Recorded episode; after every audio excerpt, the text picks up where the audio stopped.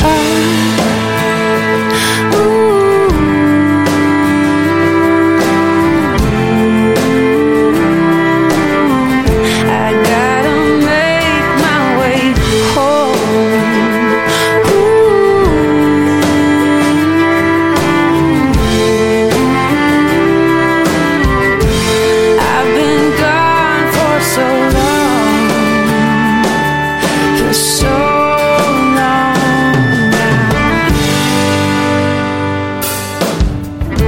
This Irish man stands with America.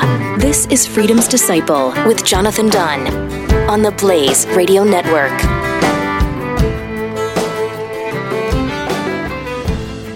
Good morning, my fellow quarantine inmates. How are you today? As some of you uh, listen to this and you start to awaken from your slumber, some of you are going to be real lucky.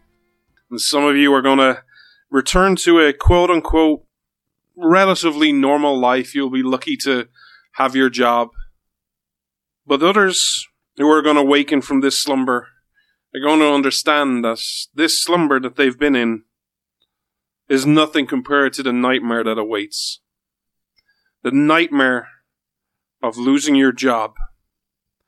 The nightmare of not only losing your job, but losing your job in probably the worst job market that is out there. Today I want to talk to you, as I always do, about freedom. And I want to have a, an honest conversation with you to prep you for what is about to come.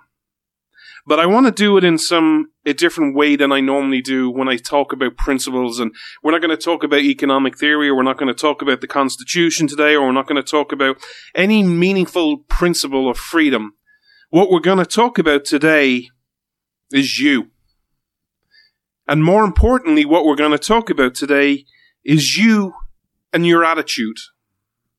Today I'm going to say some things that I've been saying for a long time, but they need to be repeated and brought together. And a lot of people are going to read between the lines and add two and two together and all of a sudden come up with six or seven or eight and come up with some meaning that is behind this when it comes to politics. When I talk to you about what I want to talk to you about in this show today, I'm not aiming it at any person or any political party. I am aiming it pretty much as an honest reflection of what is going on in the world right now. If you look around at the world today, I want you to ask yourself some very, very tough questions. And instead of always looking at the other side, quote unquote, I want you to do some soul searching and talk about not just the, the other side, but also do self reflecting on what your side is like. Some of the questions I want to ask you today. America talks about being a Judeo Christian nation. Other nations around the world claim to have some variation of this. Ireland claims to be a Catholic nation, for example. In the last five years, ten years, twenty years, fifty years, you can pick the timescale that you feel most comfortable with. But are we on the arc and the trajectory that says we are leaning more toward those values? Are we becoming more and more like moving away from those values? I would ask you the same question about freedom the arc of history that we're on right now? Is that arc bending towards freedom? Towards individual liberty? Towards unleashing the en- energy and individual genius of man? To let them pursue their own happiness? To chart their own course? Or is the arc of history bending more towards government? Towards control? Towards, towards tyranny? whether it's a, a hard tyranny that we all look down on and that we all despise in places like China and North Korea. But also countries that, you know, get a pass or we fill them up with words that mean, make us feel warm inside that, oh, well, they're not so bad. We use words like grandiose words like democracy. What arc and what part of the arc of history are we on? I know everyone wants to talk about the politics. Oh, who are you voting for in 2020? Oh, you, are you on Team Biden? Are you on Team Trump? Are you on Team Amash? Just put that all aside for a few minutes. I'm going to talk to you for about 40 minutes today. Because that's irrelevant. I want you to step back and look at the bigger picture. But I also want you to do it since most of my audience and most of you who are, are kind enough to listen to this Irish guy every week are based in America. I want to ask you some questions about your founding fathers. And the reason I'm doing this is because I want to lay a foundation for you. I want to lay a foundation for what you're going to go through going forward and what I believe is the most critical attribute you have. But when you look at America today, does the Constitution mean anything? Does the Constitution actually mean anything? Or is it just some document we blow the dust off when it's politically convenient for our side? Oh, the Constitution makes that argument. I agree with that. Let's talk about it. The founding fathers' vision of freedom. Because everyone has a perverted version of freedom. This idea that only one side of the debate or one side of the aisle likes freedom. Karl Marx liked freedom in in Karl Marx's kind in bourgeoisie, sorry, in Karl Marx's vision of freedom, it was freedom from the, the bourgeoisie, the greedy capitalist, the landowner. But he spoke about freedom. Everyone believes in their version of freedom. I don't care whether you're the most progressive, lefty, socialist, hippie, communist that loves government to the most freedom loving person. You all love a version of freedom the difference between the founding fathers' version of freedom and the version of freedom that everyone seems to love today is the founding fathers' vision of freedom was absolute. It was for everyone. And it made people uncomfortable. It wasn't just a case of, and I always use this example as speech. If you have to protect speech, or if you have to say that you can say that, you can say that, you can say that, you've no problem with me using these words. Well, what about the words that I you I use that makes you feel uncomfortable. You know, if I use certain phrases or I say certain things that, oh, I don't know about that. Let me give you a simple example. Hey, people in China should be allowed to have more than one kid. Oh, I don't know. Can you can you say that in China? Oh, oh. Likewise in America. The great thing about freedom of speech is you have all these idiots running around on social media. Oh, Donald Trump is like Hitler. Oh my God. Donald Trump is like Hitler. Coronavirus hits and gee, Donald Trump won't take more power and why won't he take more control and why won't Donald Trump do more? You literally argued for three years running around saying he was like Hitler. Now you want the guy to take more power? But you have these people running around. The great thing about that is it's a freedom. It's freedom of speech. But the idea of nature's law and nature's God, the freedoms that that entails, is that sometimes people are going to do things that you think may or may be bad, may be dumb, may be stupid. But the great thing about it is, is they have a right to pursue their own happiness. Just like you have a right to pursue their happiness and go, you know what? Everything that you do is dumb and stupid. I'm not going to do that. I'm going to chart my own course. And the results at the end of the day will speak for themselves. But I want you to look at your founding documents. The Declaration of Independence. Does that mean more today? Again, on that arc of history, are we bending towards that meaning more? Did that been celebrated? Or is it just something we blow off every 4th of July? Oh, it's 4th of July. Yay, hamburgers, hot dogs, beer. Yeah, we're free. Are we bending mark towards us? where the idea that all men are created equal and endowed by the Creator with certain unalienable rights? Are we leaning more towards accepting government as the giver and taker of those rights? That government is ultimately the nanny, the God, the superpower, the higher being, the higher authority that says, you know what, you can do this now. These are your freedoms. But if something comes around, yeah, we can take those freedoms away just like that. Which arc of history are we on? But then as we get to the Constitution, the idea that your founding fathers declared their independence in 1776. It took 11 long years for them to write the Constitution, for them to get it ratified. It took them 11 long years to debate Article 1, Section 8 of the Constitution. Look at your Congress today, and don't just, well, the Democrats, John, oh, the Republicans. Look at all sides. Look at all sides. Article 1, Section 8 of the Constitution. Does anyone know what's in that today? Does anyone care? What arc of history are we on when it comes to limiting government and Article 1, Section 8 of what the 18 clauses are that the federal government can do? And on the flip side of that, are we any closer to arguing about federalism? Likewise, when we flip that to Article 2, are you closer to following Article 2, or are you moving further and further away from it? Whether your president is George Bush, a Republican, Barack Obama, a Democrat, or Donald Trump, a Republican. Are you moving towards limiting the power that's in Article 2, which literally has no power?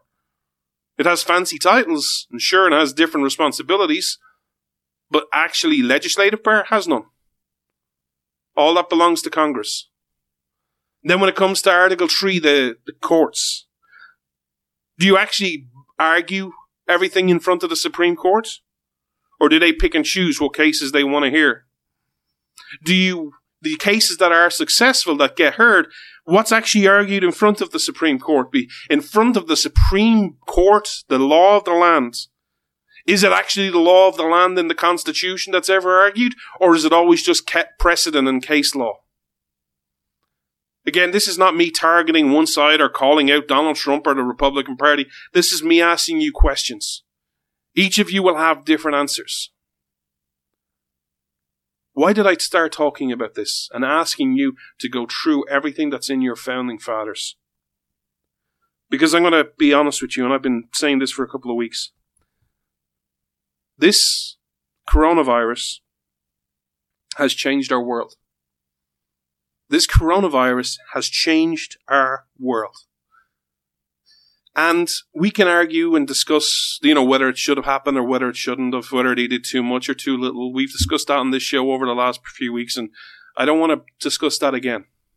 What I want to discuss with you is if you're a real freedom lover, if you believe in the tenets that your founding fathers suggested, the tenets that your founding fathers risked everything for, those tenets, those principles, if you believe not in your version of freedom and everything you're comfortable with, but things where you go, oh, I don't know whether they should be able to do that, but you're not going to infringe on their right to do it.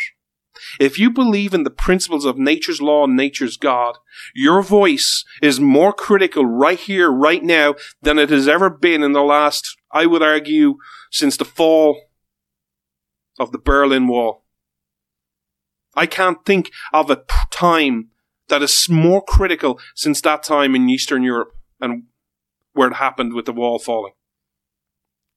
But I want to talk to you about you. Because we have to ask ourselves some very tough questions. We have more communication devices today. We can reach more people than we have ever been able to do before. And that arc of constitutional law, that arc of freedom, that arc of liberty, is that bending towards us winning the argument? Or are more and more people open to a version of tyranny once their guy is running it or girl? This isn't how you vote. This is how you perceive and how you act. I would argue some of the cases that I've seen and some of the stories I've seen where people are telling on their neighbors and government is encouraging you to do so. If you break quarantine laws, if you leave your house, if you act a certain way. That's not government's fault. That's government's fault for doing it. But what about the people who actually felt, went along with it and went, I, I am going to report my neighbor. They're more open to government being that superpower, that higher authority, that government, that nanny than ever before. So how do we change it? How do we stop the tide? Yes, I'll get this out of the way early. Sometimes you're going to have to vote, quote unquote, the right way. Vote for the right person. Absolutely. Voting has a part. But there's also a bigger part. And I believe right here, right now, if you believe in this principles of nature's law and nature's God, the thing that will help our cause more is your voice.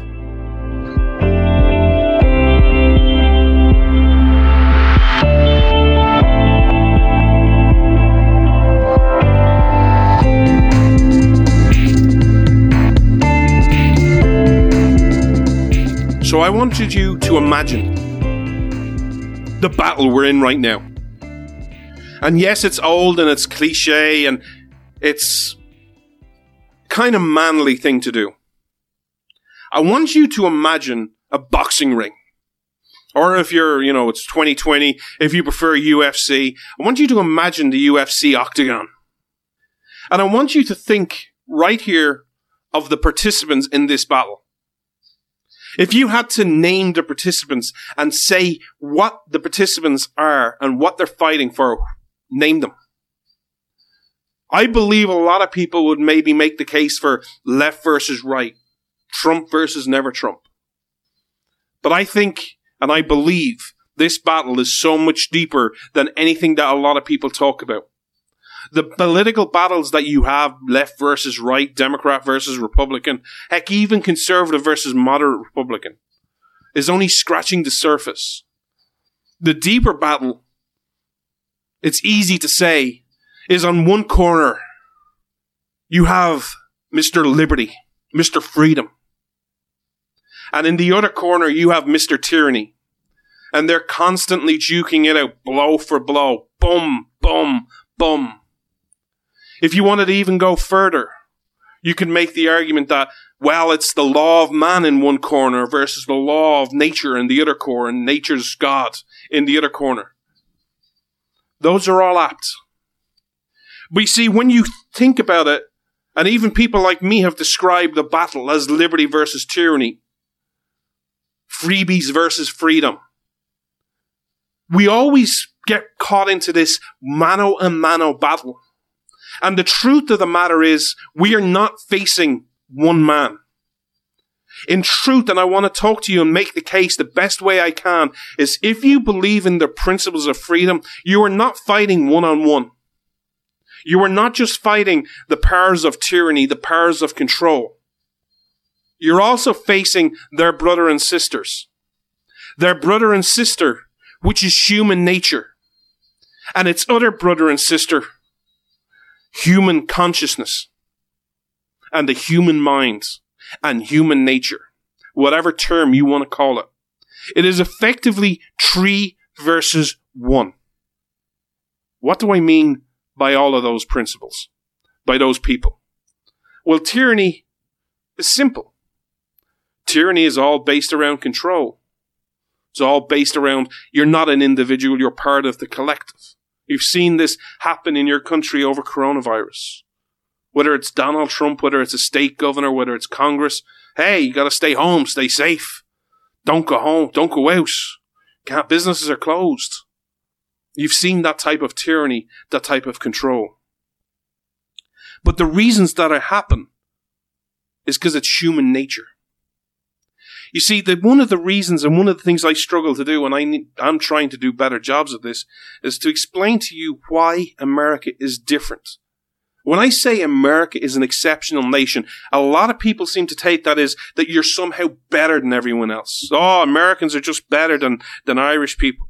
Mm, I would make the case sometimes you are. But it's not about your people being better. It's about the principles of your country.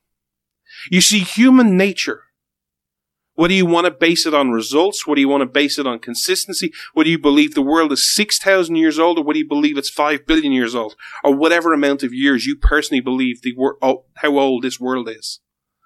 Man has always known a power above him.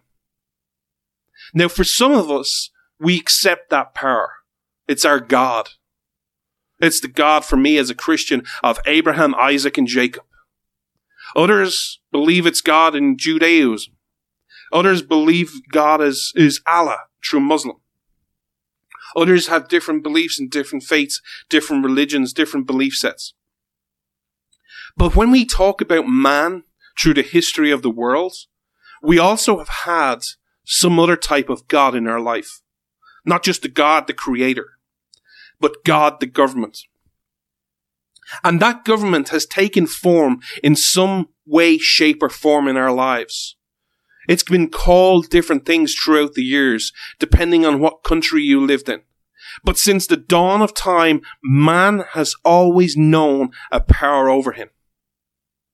Man has always seen someone who rules over them. And it's a lot of the time been based on opinion.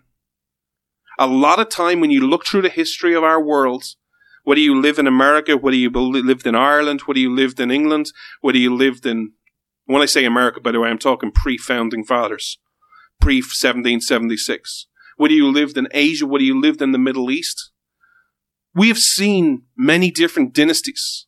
We've seen many different emperors. We've seen many different empires from the Roman Empire to the, to the Greeks, to the Greek gods, to the British Empire, where the sun never sets. We have seen kings and queens. We have seen prime ministers. We have seen dictators. We have seen oligarchs. We have seen theocrats like Iran. We have seen many different forms of government. We have seen many different countries. But human nature, the only thing human nature has known throughout all of this time, throughout all of the history of the world, is someone ruling over them. Whether we give them power or whether they have power and they just accept us. They're born into us. That they have some type of lineage that says they are better than other people. We have always accepted that power at the head of our state, at the head of our country, giving us the okay of what we can and can't do. Now, since the 1700s and the 1800s, man has become freer. Even if you look at the Great British Empire, where it's not ruled by a king and a monarch anymore, it's ruled by a parliamentary democracy. On that arc of history, if you look at it long term, we have become freer we have more rights now than we have ever had in the last five, six hundred years. You look at the constitutions of today and you compare them to the Magna, Magna Carta. There is so much more rights in them. But we also have to understand that there is still fundamental principles which all of these countries violate. The founding fathers of America set America on a different course founding fathers looked at ancient Rome, looked at ancient Greece, and asked themselves, why did they fail? What can we take of theirs that is good? What other countries can we look at? They looked at the king. Heck, if you want to actually make the argument of where you actually learned most of your constitutional rights from, it was from the King of England because they saw, because they lived under the king, they saw the malpractices, they felt the abuses. They lived through the usurpations that the king enforced on them. And they said, we must live in a country after we fight this king, after we beat this king, we must never, ever be subject to that type of tyranny again. And not only should we never be subject to any type of that tyranny again, but our offspring must never be subject to that type of tyranny again because we will set our country on a course that is exceptional. And it's not exceptional because it is better than any other country. It is exceptional and it is unique because no other country has followed that course, has charted those waters. If you want to look at human history, human history is of tyranny, is of control, is of someone always giving you the okay. There's only ever been a brief moment in time. That little spark. That little flash. That little changed. Changed course. There was only ever one other country that said, you know what? I don't think we should follow them. I don't think, I think we can do things different to them. We may be better, it may be worse, but I think we can do things differently. I think we can set up our country, our form of government, the exact opposite to the way every other country has. And that little piece of magic, that flash, because it is a flash in the pan when you understand human history. Human history didn't start in 1776 or 1787 or 1791. It didn't even start in 1620. Human history is at least 5,000 years old. Over many continents, over many different empires. So America, in the terms of history, in the terms of hist- his world history, you are a flash in the pan. You are a once off. I hope to live in a time where America isn't exceptional from the point of view of that everyone adopts a lot or more of your principles. But why this is absolutely critical to understand is because America, for all the my friends on the left who go, "Oh my God, America is just so racist." America just, oh my God, the American people are just so unbelievably horrible. You hate immigrants. You're just so hate, you're just so hateful. Really? America. You're Irish. People come to say, oh, John, you're going to be a great Irish American one day. no, I'm not. If I ever get my wish, I'll be an American. But you have loads of hyphenated Americans. You have Irish American, Italian American, Chinese American, African American, of all these other things. You're the great melting pot. There isn't a term over here for, you know, English Irish. You know, all the English people who live over here. There's no term French Irish. There's no term African Irish. You don't have that. You don't any have any hyphenates in Ireland. You don't have any hyphenates in France. You're either French or you're not. You don't have any hyphens in Spain, really. You don't have any hyphens in England. America, you do have hyphens. That's because you're just so hateful. Oh my God, you American people, you suck. No, you don't. But the reason you need to understand world history, the reason you need to understand why you're such a flash in the pan is because you have hyphenate Americans.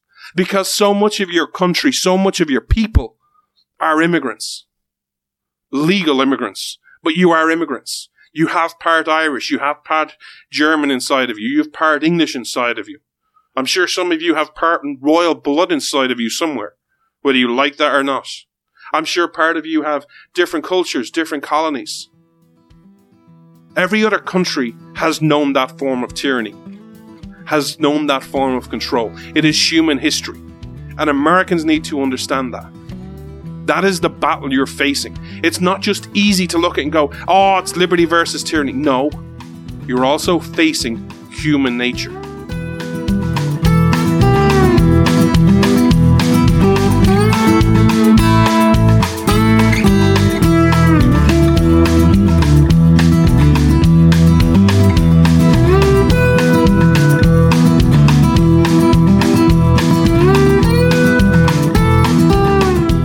Also facing human nature.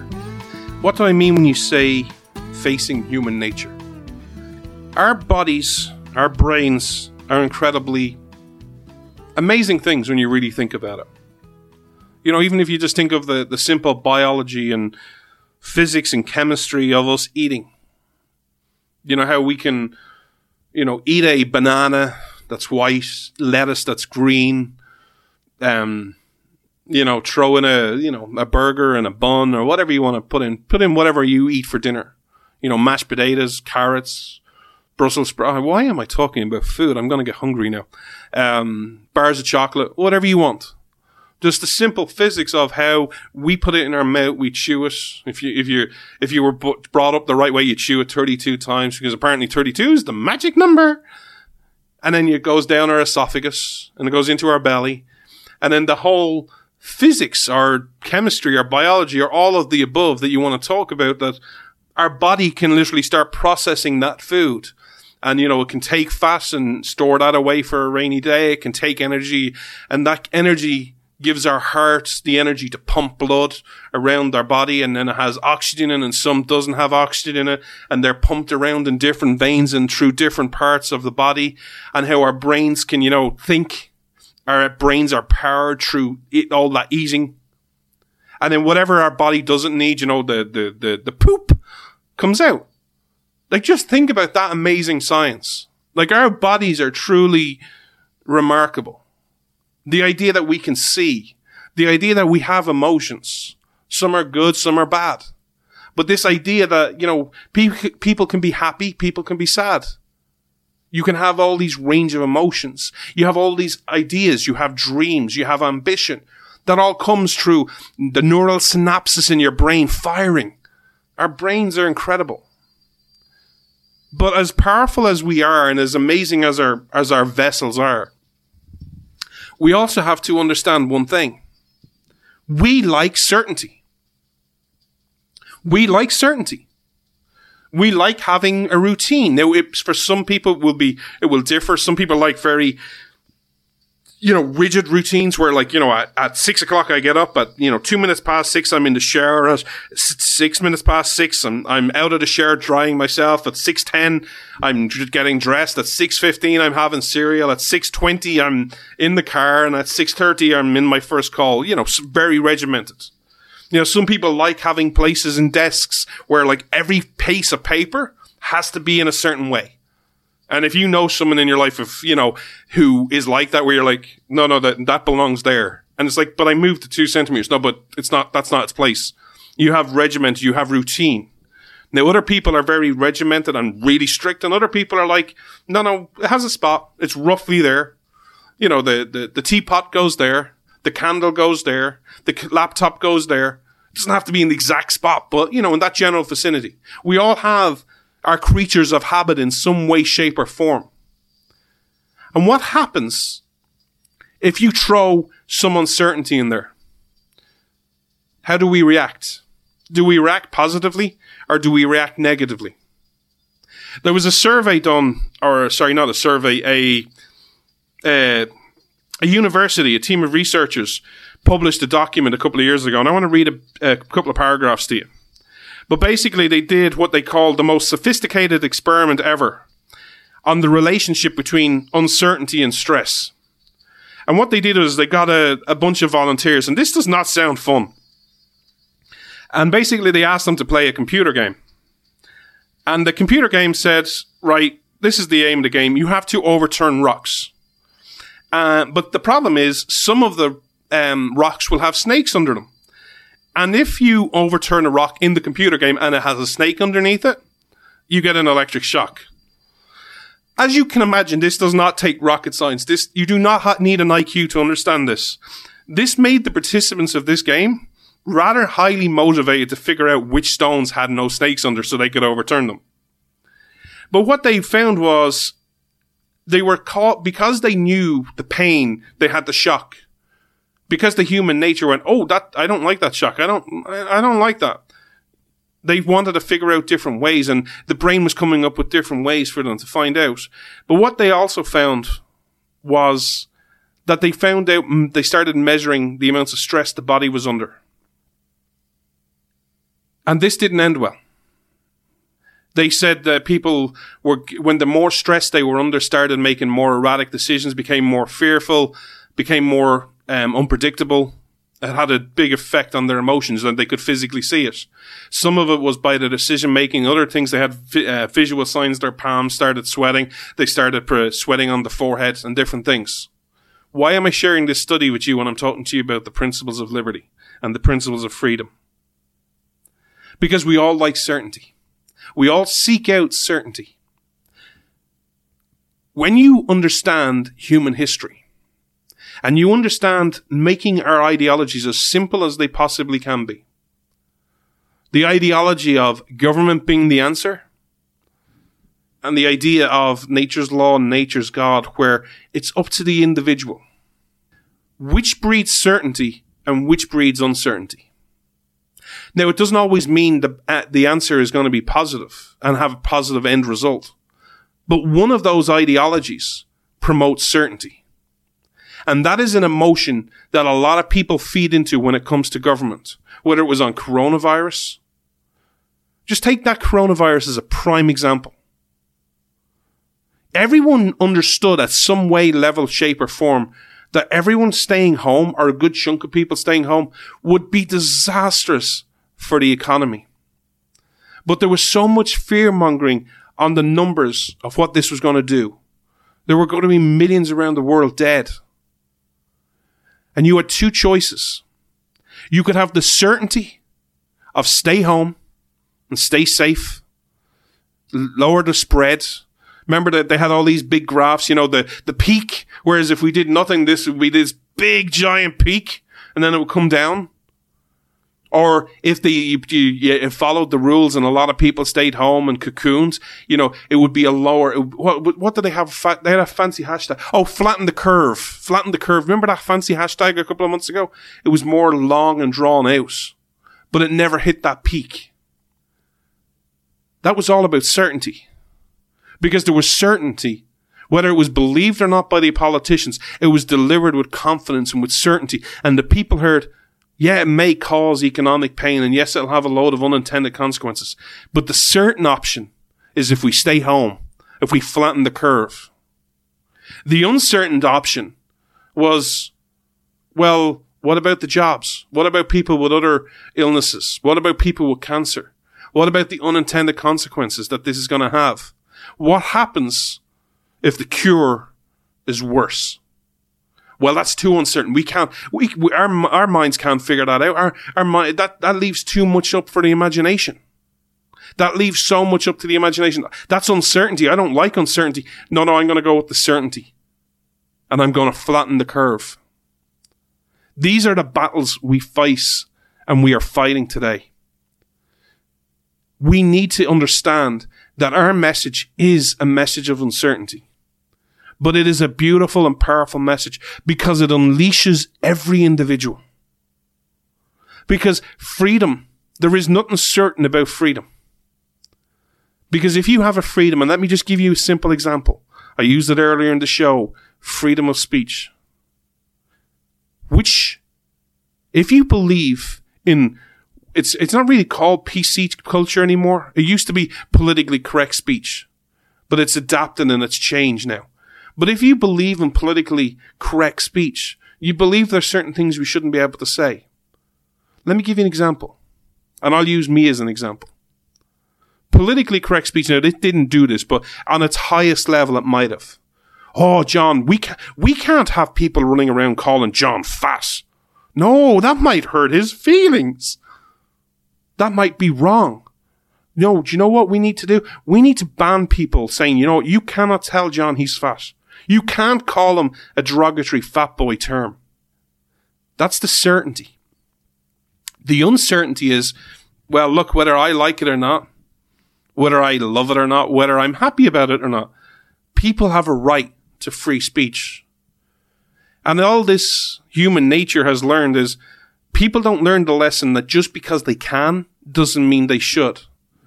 So do you have right to come up and say, hey, you're a fat, blah, blah, blah, blah, blah, blah, fill in the blank? Sure. In fact, because of who I am, if anyone ever tried to shut up an, uh, an insulter of mine, I'd actually side at my own insulter. I'd be like, no, they have a right to say it. They have a right to say it. Don't ever try and shut people up. I may not like what they say. In fact, I may find what they say grotesque. Because some of the comments I have gotten over the years are grotesque. But they have a right to say it. We need to understand if we are fighting for freedom, if you are a believer in nature's law and nature's God, you need to fundamentally understand you are not just fighting the tyranny or the control of government. You're also fighting human history. That human history of 5,000 years old or 5 billion years old. That says man likes someone over us. But you're also fighting the battle of human nature. Because we all like that certainty. We all like that figurehead, that person that will take control of stuff. But also linked into this, you also need to understand that why we like that certainty, we also like the fact that that certainty also offers us a level of convenience. Let me give you a prime example. Prior to coronavirus in Ireland, there was a big crisis going on. It was all over the news. It was kind of like coronavirus, but it wasn't coronavirus. It's a similar problem you guys have at different times in different states in your country. It's the problem of homelessness, the problem of poverty. You see, the problem of poverty, if people have asked me in the past how, as someone who lived in poverty and who really struggled to get a job for a long period of time and may actually be returning to those days, sadly. But how do you solve poverty? You empower the individual. It actually is a biblical principle. Do you want to give a person a fish or do you want to teach him how to fish? I always will choose the, the, hey, let's teach people how to fish. Let's pe- make people as self-sufficient as possible. But that requires work of the individual. That requires work of charities. That requires work of churches. That requires work of everyone. But you know what? If I just delegate another chunk of my wages, just pay my taxes. Look, I pay my taxes. You look after the homeless problem. That certainty also alleviates our stress. It also alleviates our you know, hey, I, I, I did my moral obligation. I paid my taxes. I don't need to look after the homeless people. This is the problem that we face.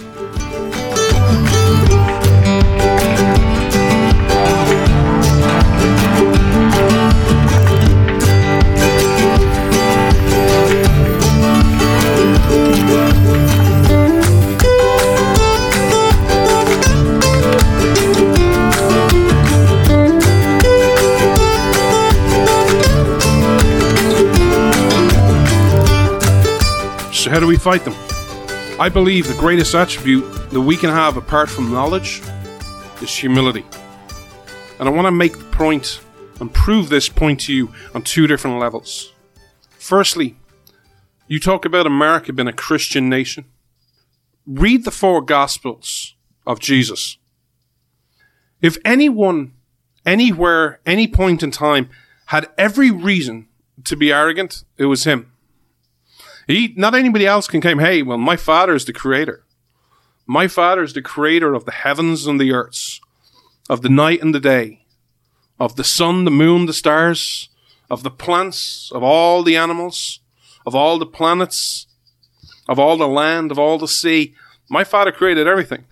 You gay, you, yes, you, you may think you're right, but my father is the creator. I know I'm right.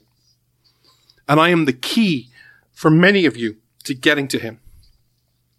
This guy had every reason to be arrogant. He had every reason to go, Hey, I know everything, because he literally did.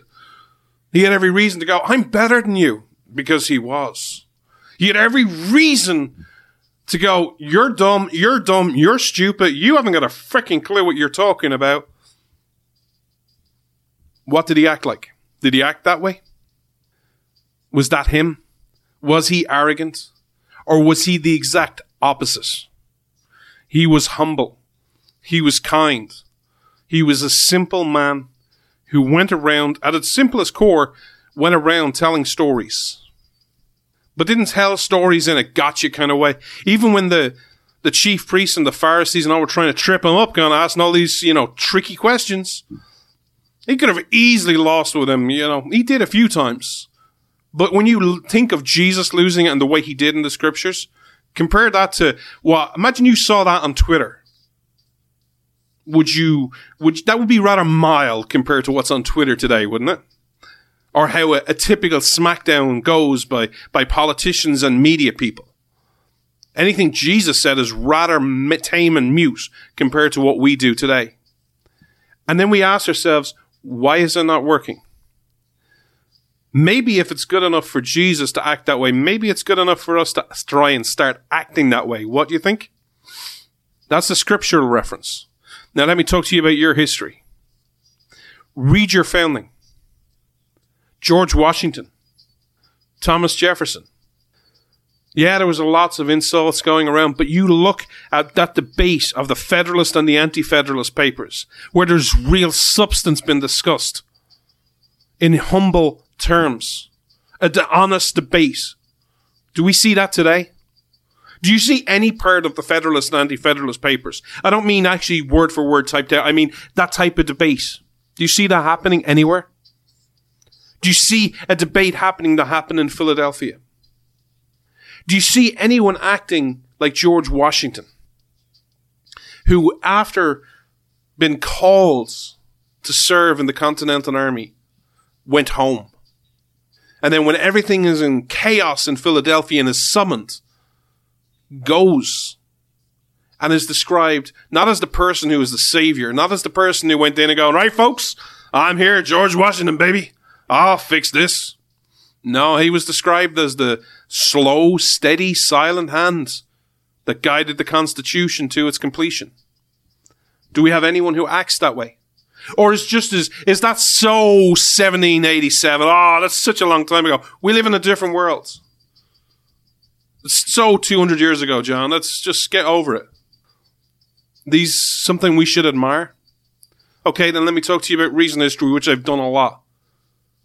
Martin Luther King. Why did he win and why did Malcolm X lose?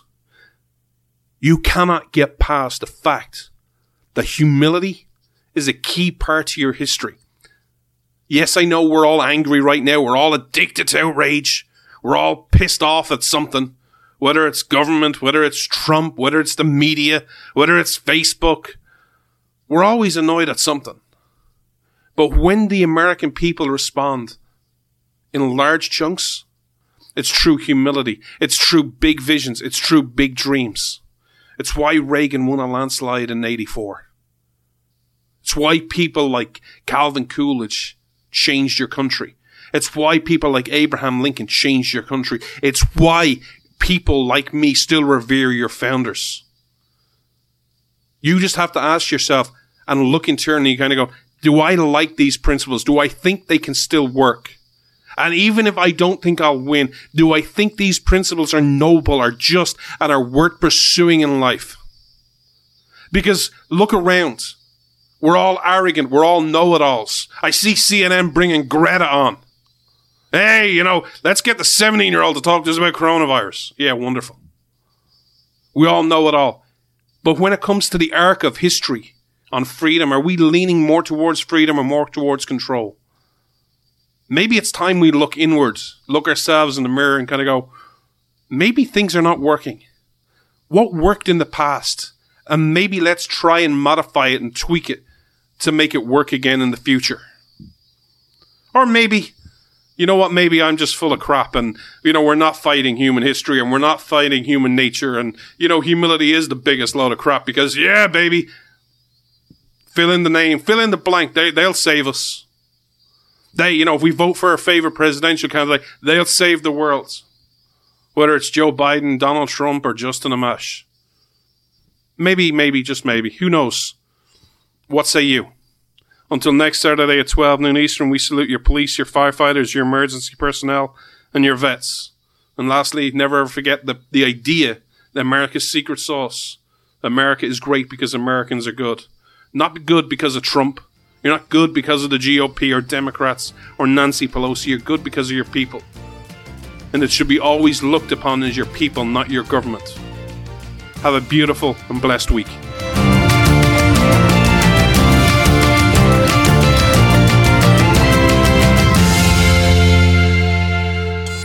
Freedom versus freebies. This is Freedom's Disciple with Jonathan Dunn on the Blaze Radio Network.